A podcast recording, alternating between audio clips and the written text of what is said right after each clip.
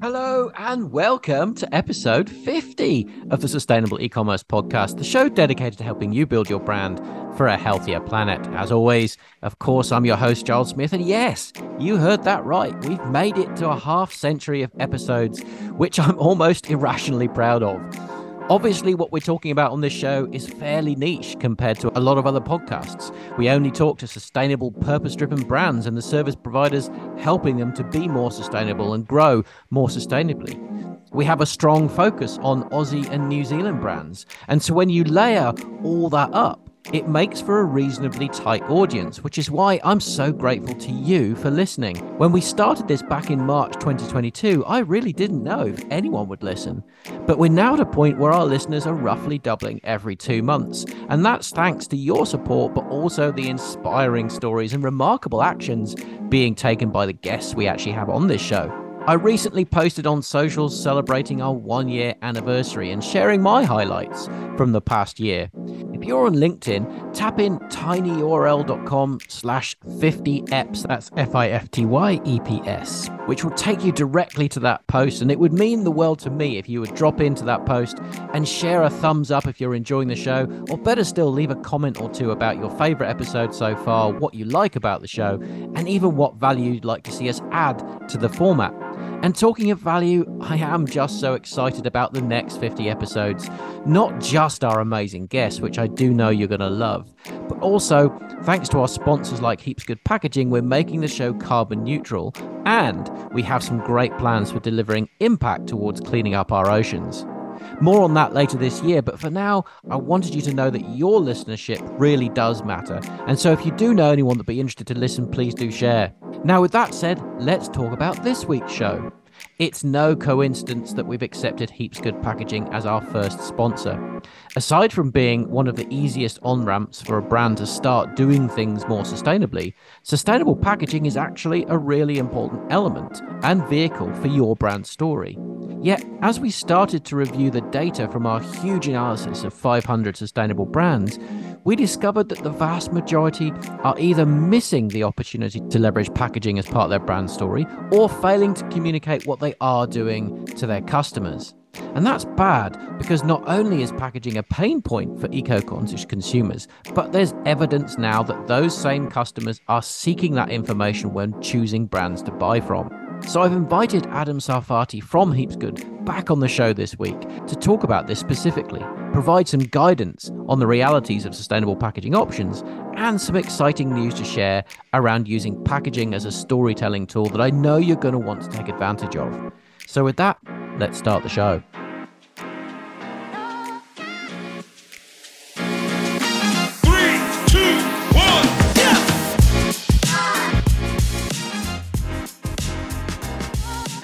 Adam Sarfati, welcome back to the show. Thank you for having me on again. How are you? I am very, very well. We we obviously are celebrating our 50th episode today. So what a brilliant time to welcome you back and say hello again. And what have you been up to, Ads? Um, congrats. Firstly, that's that, that's massive. Hopefully, we'll be here again for your for your hundredth. That will be really exciting. But um, no, we've been really busy. Um, interesting start to the year. I think there's a, a lot of things going on. The um, the economy is, is is obviously changing, and um, the, the landscape for, for sort of businesses is changing as well. So it's um, it's been very interesting. I, I, I keep saying this. I almost feel like it's a cliche already, but this this concept of new normals that we seem to be going through every year for the past four years has been a new normal, and we, again we're in a new normal of what the hell is this year going to be? I don't know. Who knows? Changing quickly as well. I think those cycles are um, certainly happening faster and faster, and we're getting used to that new normal. It's, it's almost you know on a quarterly basis now. Let's chat about some stuff that you are you guys are up to now because it's exciting Definitely. times and, and and I wanted to have you back on the show uh, today because we are very soon to release uh, the results of our massive 500 brand indexing exercise uh, that we've been conducting over the last year. And one of the things that's come out really strongly from that, which is interesting, is how brands are handling stroke mishandling the communications around shipments and and that Mhm. includes obviously things like being whether whether they are or aren't carbon neutral but a key focus is around their packaging and how customers can expect to receive the products in the mix. And obviously, being an industry expert in this space, I knew that you were going to be able to add a lot of value to our listeners on how to think about this, how to communicate it, but also what the options actually are. So, but before we get back into that, for anybody who doesn't know uh, Heaps Good Packaging, could you talk a little bit about what you guys do and introduce the brand just a moment? Yeah, for sure. Um, so Heaps Good is a sustainable packaging brand for e-com. Specifically, you know, we provide products for, for e-com. Doesn't mean we don't have products for, for other customers, but that's our primary focus. So we've got a, a range of sustainable products that um, suit e-com you know, businesses needs, um, from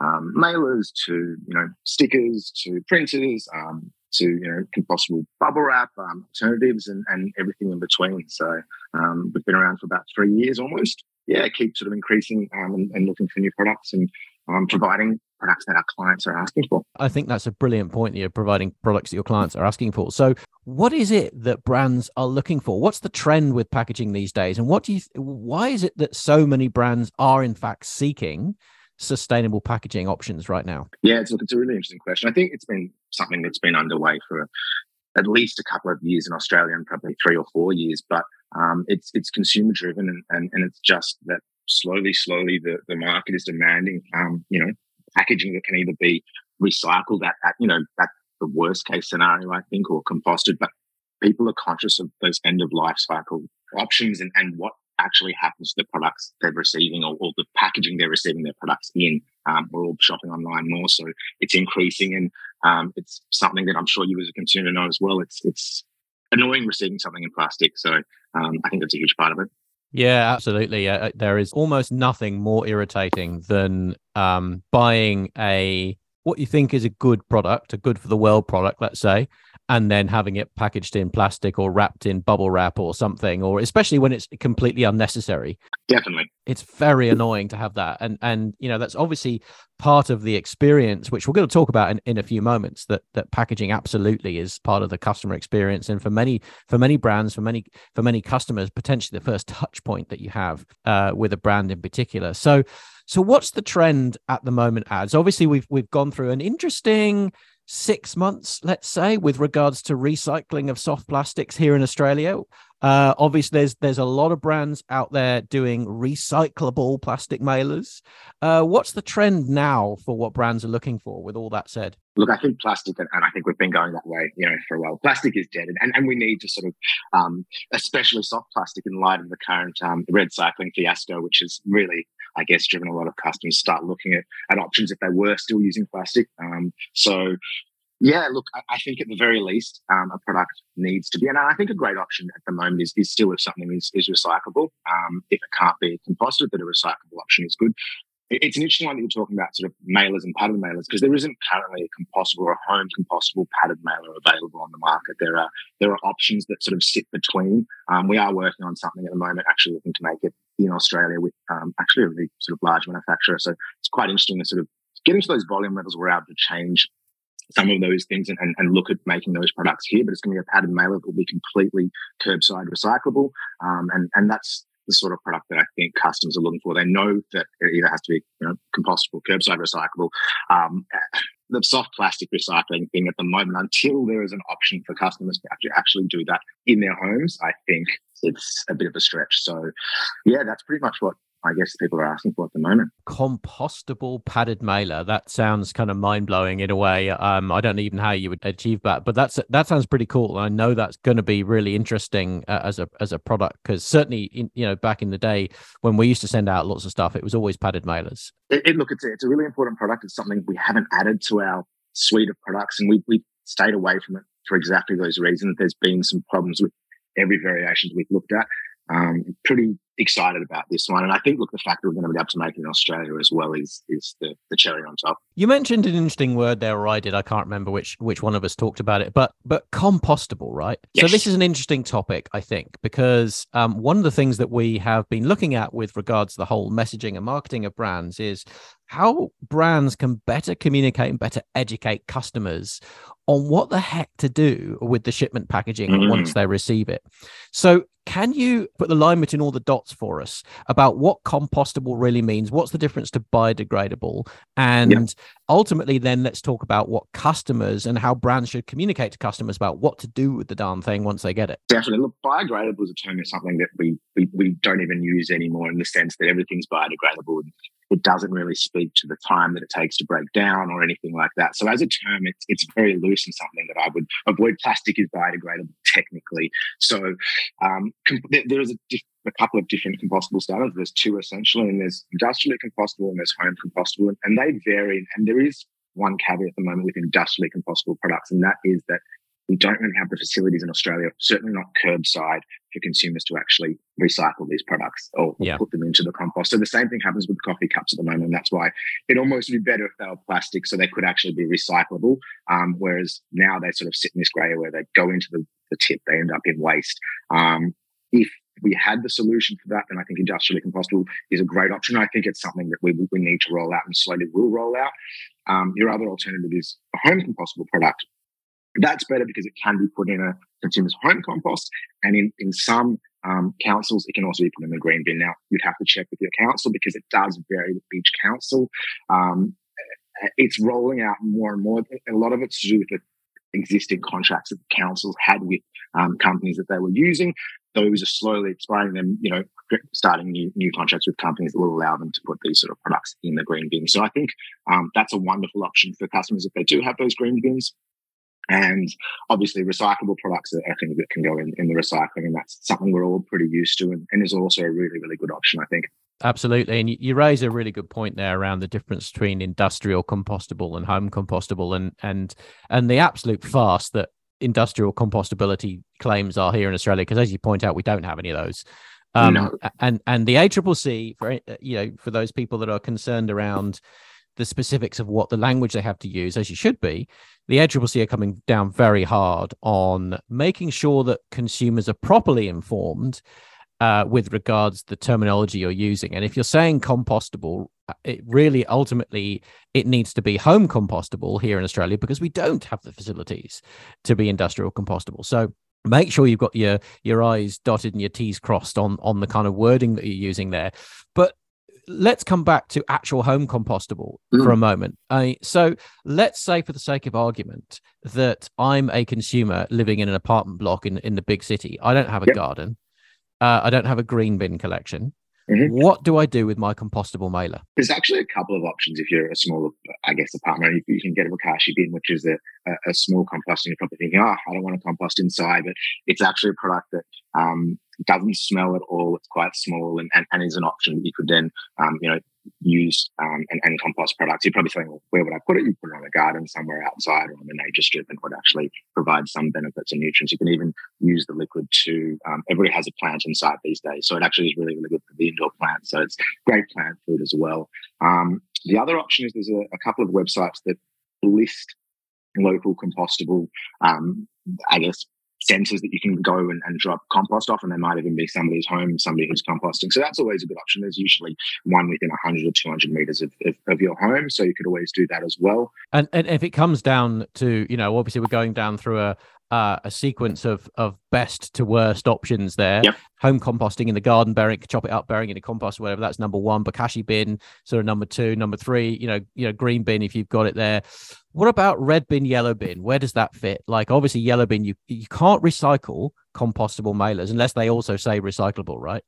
Yeah, look, you can't, and, and, and probably unless they're made of you know something like hard plastic, foil, or glass, or one of the or, paper, which is obviously the route that we're looking at with our padded mailers. Um, yeah. They wouldn't be able to be put into the recycling bin. So that is a bit of a caveat, and something that people need to be conscious of because you're actually going to ruin your you know, your recyclables if you're adding something like that to it. So definitely something to be aware of. Yeah, um, and so if you end up chucking them in the red bin, I suppose then that worst case scenario, if they go in the red bin, they are going to decompose. They're not going to be not going to be hanging around for you know twenty years when when your grandchildren are young, sitting there still in the landfill. So that's a good thing at least. Look, it is good. They still will produce methane. Um, the benefit of composting, obviously, is it doesn't produce methane. So, um, Yeah. yeah. 100% correct. They won't sit there for, you know, 50, 100 years and, and be a hazard in that sense, but not an ideal solution. And of course, uh, uh, we're talking when we're talking here, we're, ta- we're talking about the sort of plasticky feel ones, the the, the compostable mailers, but not the paper based ones, right? Because obviously the paper based ones, I'm assuming, are both recyclable and compostable. In most cases, but it's something that's really interesting, and, some of our competitors have been putting out some, some literature about it. I think you need to sort of be really clear about that. The adhesive on paper mailers, in most cases, is not compostable. So customers need to be really aware of that. So that would be the adhesive on, on some of these um, padded mailers that may be paper based and things like that, as well as the adhesive strip. So those parts you would probably need to, to cut out. Um, and be careful about around the edges as well on, on those products as well, because they are sealed with hot melt glue, which is plastic essentially. Yeah, right. Okay, so that's something I hadn't thought about. So that's opened my eyes to something because I I would definitely have been chopping those up and putting them in the bin because they say compostable is exactly what the ACCC doesn't like. Yeah, well, actually, to be to be honest, this is where it gets really interesting. All cardboard boxes, most cardboard boxes, ninety percent, you know, the RSC cardboard boxes that you would buy, they also have a, a hot melt glue on them. Um, so what the boxes that we we actually sell are, are one that are completely die cut and fold up without any glue. So it's something we've really sort of tried to sort of steer away from, but it, it's something that when most people aren't aware of, it probably won't have a huge issue in your compost because we're talking about you know small amounts. But personally, if I'm putting those things on, on my compost, on my food, or on, on a source of my garden that's going to then be my food, I prefer not to have plastic in can, uh, you know, stay away from it. Yeah, absolutely, absolutely. And and since you raised, you know, sort of like the the, the minor components of those packaging as, as whe- whether are, are or aren't compostable. What about inks and printing and labels and those and all the other stuff that gets affixed to it? What what about those things? Yeah, it's an awesome question. It's something that um, we sort of tackle all the time. I think you can start at tape, and tape goes, you know, if you're talking about tape on boxes and things like that, the recyclable um, process, they will be removed. Essentially, it all gets turned into a slurry, um, and then the tape gets filtered off, and, and the paper and, and pulp gets sent the other way. So that's okay in, in most cases. Yeah. Okay. So, um, and so what about inks then? What about Yeah. inks? Are they uh compostable? What happens? You know, because obviously inks can be full of all sorts of toxic materials potentially. And and what are your inks made of? I suppose specifically we should talk about. Yeah, look, definitely a really, really important one. So water-based inks are usually going to be okay. Inks is a really, really tough one because as far as I'm concerned, sort of in all of my research, there's no such thing as a sustainable ink apart from one wonderful company in the US called Living Ink, which is actually making ink from algae. Um, ink contains carbon, so it's never going to be great for the environment. Um, but that being said, the minimum amounts of ink that are usually vegetable based and water based are technically okay. You know, pa- newspaper can also go in the in the compost. Um, I think you need to be careful about you know VOCs and things like that. Um, all of the inks that we used are water based um, for all of our mailers and for all our cardboard based products like that.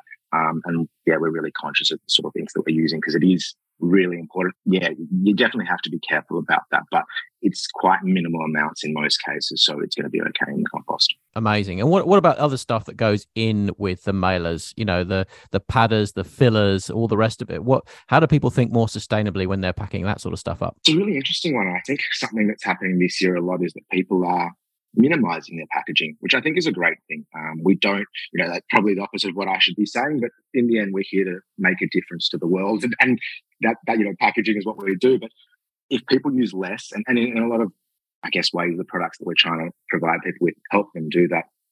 Um, that's a great way to save. Um, hex wraps are a really good way to pad things that you don't have to use as much as you normally would. Make sure you're using you know, the right size boxes. Um, we've just put out a blog in, in regards to some of those little things and, and packing and warehousing and, and efficiencies around those areas. Um, because definitely less is less is more, and it's a, it's a big trend this year that people are pulling back a little bit from um, that really sort of out there packaging because the unboxing experience is really important, but um, not necessarily at the expense that people may have been spending before. If you can minimize that as much as possible, obviously you're just taking pure cost out that the customer doesn't want to have to pay for. The customer doesn't necessarily know they're paying for it, but they are. Let's face it. Correct. And if you can keep that down, then then if there's price pressure coming in at the top end, as we see uh, a more and more tumultuous economy come through, um, you've got that little bit of wiggle room uh, at the, with the gross margin end uh, if you can minimize the packaging as well. So that makes sort of a hundred percent sense, I guess. It also makes sense, I guess, from the, the sustainability viewpoint as well, which is, is paramount. Yeah, less is more when it comes to sustainability. Literally, it's, it's sort of sort of a bit cliche, but it's certainly it's certainly true. So, uh, with regards compostable mailers, I mean, one of the things that I think uh, some brands are concerned about is obviously the essence, the whole point of compostable mailers is that they break down right? Yep. That's the whole point of them. And so, what do brands need to think about when they're buying compostable mailers in terms of the length of lifetime, length of shelf life? Like, how many should they buy at once? How how much in advance can they buy? It's an important consideration, and look, it's something that we have to deal with in regards to warehousing as well, because we need to make sure that our customers only get the freshest stock. So we cycle our, our stock in three months batches, and, and, and that's all that sits in our warehouse for. Um, you know, otherwise our customers get stock that won't have the lifespan it needs. But essentially, we recommend that customers will purchase in uh, three to six month blocks. Our mailers will last nine to 10 months in a cool, dry location. Um, they don't like humidity. Now, saying that they're not going to suddenly break down, but if they do get wet, it will speed up that process a little bit. So, yeah, we recommend customers sort of buying that three to six month block, which does make it a little bit difficult for customers who are looking for custom and, and looking for those higher MOQs. Um, but we try and provide those services as well.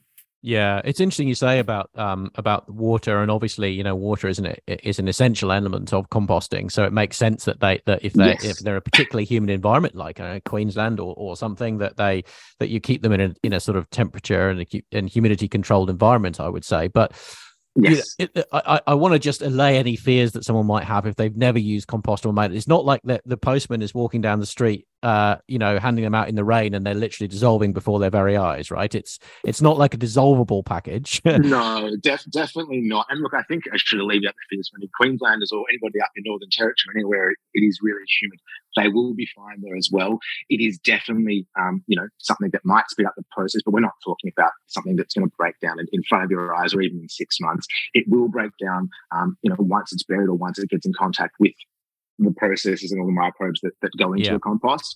Um, but otherwise, it will sort of stick around. What is interesting though, and I think it speaks to the compostability of the product, that after about 14 months, you really do start to see um, a real breakdown in the quality of the material in the sense that it will be quite fragile. And you can sort of almost feel that it's starting to break down at about the two year mark. Even out of a, the, compost, you can really see that it's always starting to break down in front of you. So that is quite fascinating to see. Last consideration before we get on to an interesting topic that I want to explore with you as well. So obviously, you know, um, you can go to Australia Post and you can go and buy a pack of 10 satchels, yep. um, right? And it's, it's pre-labeled, uh, all the rest of it, you, you know, whatever whatever else. How does that? How does the process for you know for a small brand in particular? How does the process compare? What do they need to think about in terms of using you know compostable mailers uh, from Heaps Good or anyone else for that matter instead of you know just going them going with Australia Post's offering? Look, I guess there's a couple of advantages, and most customers probably, if they're doing a little bit of volume, should look at something like My Post Business, where they can, you know, get some discounts on on what they're actually sending and, and print their labels at home, which is a little bit easier than necessarily going to the post office and, and doing all of that. You also have the ability then to write back to your website or Shopify store and, and update customer tracking details instantly and automatically without having to scan things and, and do it manually. So that's also um, a, a, benefit. But essentially, what, what customers would mostly be doing, and probably 90% of our customers, whether they're using DHL or TNT or um, Australia Post, which most of our customers are, uh, or Sendle or any of the other sort of platforms, um, they're printing labels with a thermal printer, which is sort of the easiest way to sort of, I guess, make a, a, a shipping note these days. It also reduces a ink. Um, it's it's very speedy. It's an adhesive label, and and most of the time, I don't think people putting invoices in, in packages these days. We're reducing paper and sending invoices via email. So mm. it's as simple as whacking on one of those labels and printing it from your desired carrier um, whacking one of those labels onto your, your bag or your box or whatever you're, you're sending and either dropping it off at the post office or getting them to come and pick it up from you if, you know, depending on what the carrier is. So um, I think as your business grows, that's that's the way to do things. It will also save you time um, and a little bit of money because you get certain tiers and, and better yeah. discounts depending on who you go with. Perfect. And and then does the heat label, does that affect the compostability if they're using compostable satchels in any way? So those labels that we've got um, are so it's, it's, an interesting one. Technically, industrially compostable. We've been testing them in our own home compost um, for the last year or two, and, and, they actually break down in about 12 months. Um, so it's got a fully home compostable adhesive, um, technically, but yeah, we sort of uh, uh, as far as the certification goes, it is only industrially compostable. So it's, it's one of those things that we need to be really clear about that. Um, but yeah, you can either take that off or put that in and, and cut it up, and we'll end up composting in, in your home compost. A few moments ago, you mentioned around, you know, large volumes to be custom printing the custom mailers, Yeah. but you've got a bit of a solution for delivering brand experiences on packaging. And after all, you know, we let's come back to the point we made earlier on, which is that actually packaging is a really incredibly important uh, branding moment. It's an important experiential moment for customers, particularly if they're the first time customers that you've just acquired and they bought your lovely product they you've that you've spent all this time and care on. And now the first thing they see is the mailer satchel or the mailer box. And you want that experience to be part of the overall journey right? You want it to feel absolutely congruent with your message and all the rest of it. So tell us adam a little bit about the solutions that you've come up with to help brands deliver that kind of quality of experience Look, first, I think what you said is, is, is correct that the MOQs are quite high for, for custom packaging normally, and that makes the barriers to entry for, for small businesses quite difficult. So, one of the things that a lot of our customers were demanding in the early days was, you know, we want to be able to customize your eco mailers. Now, the MOQ on that was was ten thousand pieces, and it, and it still is. We've worked really hard with our suppliers to bring that down, but that's where it sits. And, and there's a whole bunch of reasons from from waste to obviously the, the cost factor. Um, but we've, we've released a, a bunch of different um, compostable eco labels. We've got a, a bunch of stickers as well. So and we're actually now printing um, eco labels in house um, for customers who don't have a, a, thermal printer. So there's a bunch of really cheap ways. And we're when I say cheap, they start as cheap as three cents a sticker. Um, so I think when you're looking at a compostable sticker for you know branding, that's a, a really really sort of nice um, price point for, for customers they're also really easy for them to design at home if they want to do it that way. Um, the other product that we've just recently released, which I think is really exciting, is um, obviously we have we have boxes that we sell, um, cardboard mailers, which have been a great product for us, and we're now offering custom box print, which is something that um, I think uh, for, for smaller customers, for smaller runs of 100 or 250 pieces, you know, up to a thousand has always been quite expensive. There's always been setup fees. Um, you need to make plates. So we're using a, a digital print um, and we're able to print on our 99.9% recycled boxes. So as far as we're concerned, as far as we've seen out on the market, it's the highest recycled content box um, that is able to be custom printed in Australia. So that's really exciting. I think the price points there are really exciting for our customers as well, um, which gives them that little bit of extra branding if, they, if they're looking for it. Yeah, I think it's amazing. And, uh, you know, because like you said, uh, it becomes quite a daunting prospect to have to buy tens thousands of units of things um you know in, in advance if you're a decent sized business it's great if you're a small business that's maybe sending out you know a couple of hundred orders a month um you know maybe up to a thousand orders per, month it becomes wow that's nearly a year's worth of investment just in our packaging that we've got to that we've got to put in place which is a big exactly. ask uh, so what you've done is you've brought that down to essentially a couple of months worth in advance, which of course makes everything achievable. And what does the economics of that look like? I mean, are we talking huge dollar values to to achieve the small MOQ or or not? Starts at sort of two ninety five um, and, and goes up depending on the on the size of the box, but we definitely have um, uh, volume breaks as well. So thousand market, it's a fair bit cheaper. Something we've introduced on the price uh, on the site recently is unit pricing. So right below the pricing, you can actually see the unit price, which is something that I think in the market that we're sort of entering is is really important for customers to be able Yeah. to see, and it just breaks it down for them, make it very clear. Yeah, brilliant. What sort of design work can you actually do? Is it just a logo? Is it anything? What can you actually do with it? Actually glad that you touched on that. It's something we should talk about. So we can print any colors, and, and one of the offerings that we have, which is probably different to our, um, I guess, competitors or anybody out there who's who's offering um, print on boxes, is that we print on both sides. So usually you have a, an extra uh, cost of 50 cents per side to print on the second side. We print on four areas, and we can print on the inside of the box, so both sides as well. Um, any colors. Um, we make it really easy to design. We've actually done it. You can use Canva if you want to. So if you don't have any design experience, you literally drag, you know, and drop the pieces into our template. You send that across to us with the artwork and we send you back a proof and, and, and away you go. You can also do it in Adobe. We've given you both options and, and templates for both. So really, really simple. And, you know, if anybody else needs any help, we're always there to give them some assistance and, and guide them through. But Canva's a great way to do that and it is completely Yeah. free. So yeah, I mean, this might be a bit geeky and a bit technical, so apologies for anybody that doesn't want to go this deep into printing. But obviously, there's a bit of a difference between print colors and screen colors, Yes. uh, and and there's obviously going to be a bit of a difference between um, you know what your design looks like on screen and what it looks like on printed recycled card as well so Correct. how should people think about that uh, are there ways that they should prepare themselves for the differences and and compensate for that Yeah, look, it's a really interesting one. And I think we sort of find the same thing with any product that, that isn't white. Um, and there's a reason we don't offer white boxes. It's A, they're, they're bleached, and, and the highest recycled content that you can find in a white mailing box is, is 70%. So for us, it was just not not an option. Um, we prefer to go with this, you know, recycled box that we've got. So on Mm. black and, and anything like that, there's there's obviously no issues, and it prints, it prints beautifully. With colors, you do need to be slightly conscious that the brown will slightly affect those lighter colors. Um, we've got ways to increase that contrast and things like that. So it's not too much of an issue. And, and so far, the results we're getting are, are really quite nice. And it's um it's it's really beautiful on the on the brown box. It has a, quite a nice natural look to it as well. So Mm. um, it, look, it's definitely something customers have to be conscious of. And obviously, white is something that you can't really print with CMYK anyway. So Yeah. um, they also need to be conscious if they have white in their logo that it does shade very well um, and, and creates beautiful shading. But if you had white, it would just be transparent and would show as, as you know, the, the brown box pretty much. yeah yeah okay so it's a single layer print as well single process Exactly. Yeah. yeah okay good to know and so coming sort of back to the question a little bit about what what storytelling elements can people bring in to you know to their packaging is it just the logo? Is it just the name? Is it just a bit of text? Or can they can they print essentially some instructions? Can they print you know can they do a bit more storytelling in there? What Definitely. what have you seen that how how what creative ways have you seen people use this already? Yeah, and I think that's where you, you really sort of you go you know as go outside the box so to speak, which is, is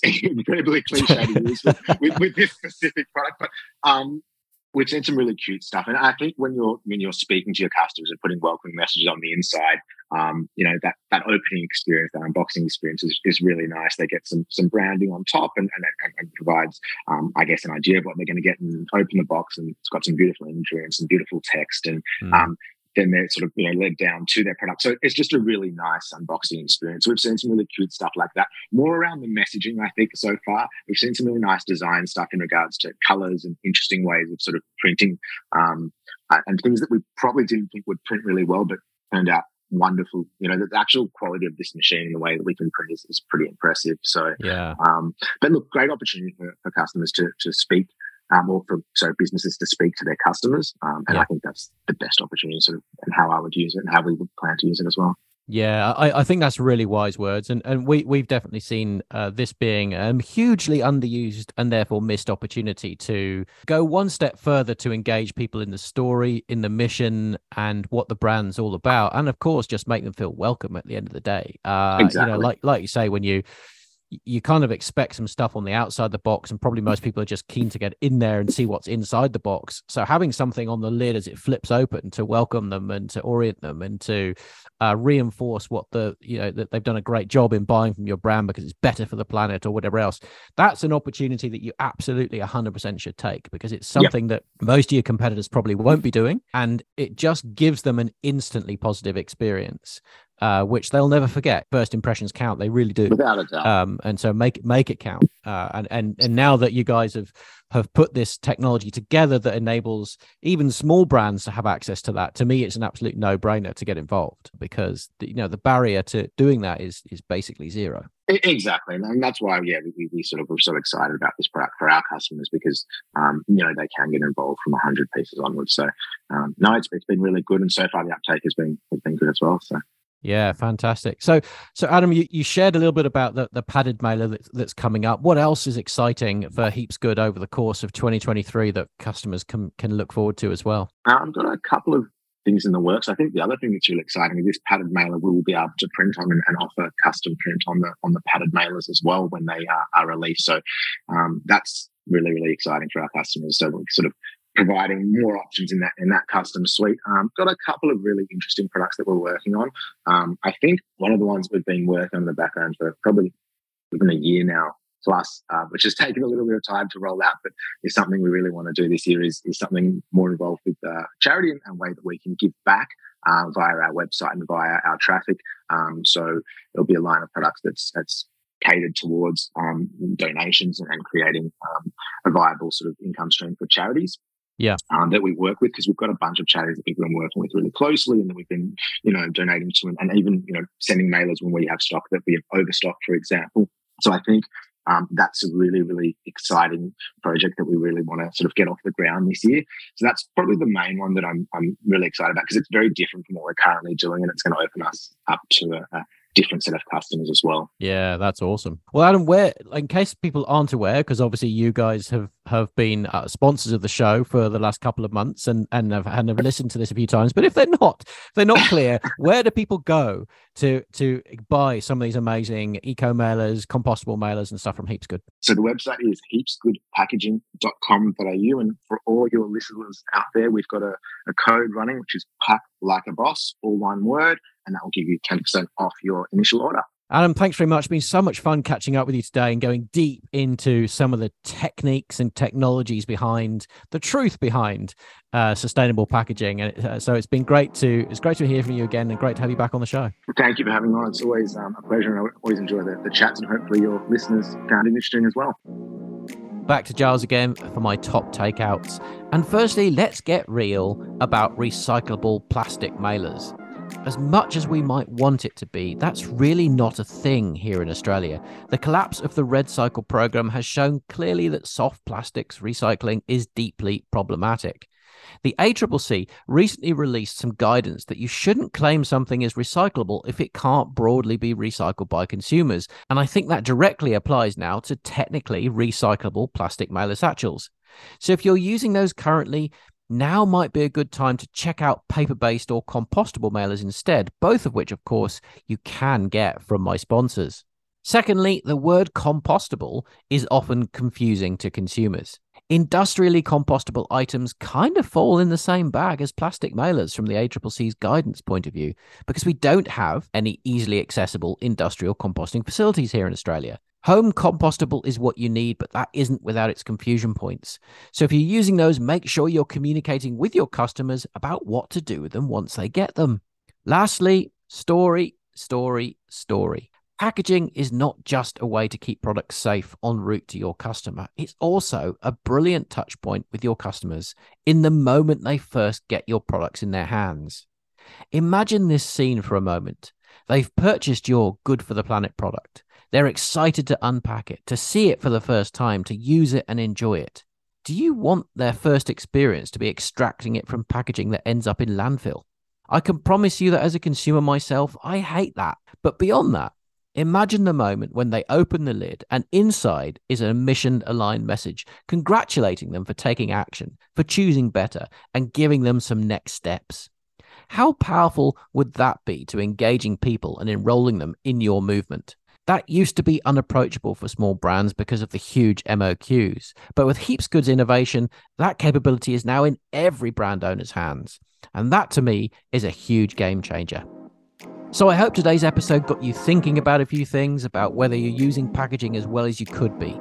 Please don't forget to head over to tinyurl.com slash 50eps and leave your comments there to help us make the next 50 episodes even better and more impactful. For now, I want to say thanks again to Adam and Heaps Good Packaging for joining me today. Don't forget their discount code Pack Like a Boss to get 10% off your first order with them.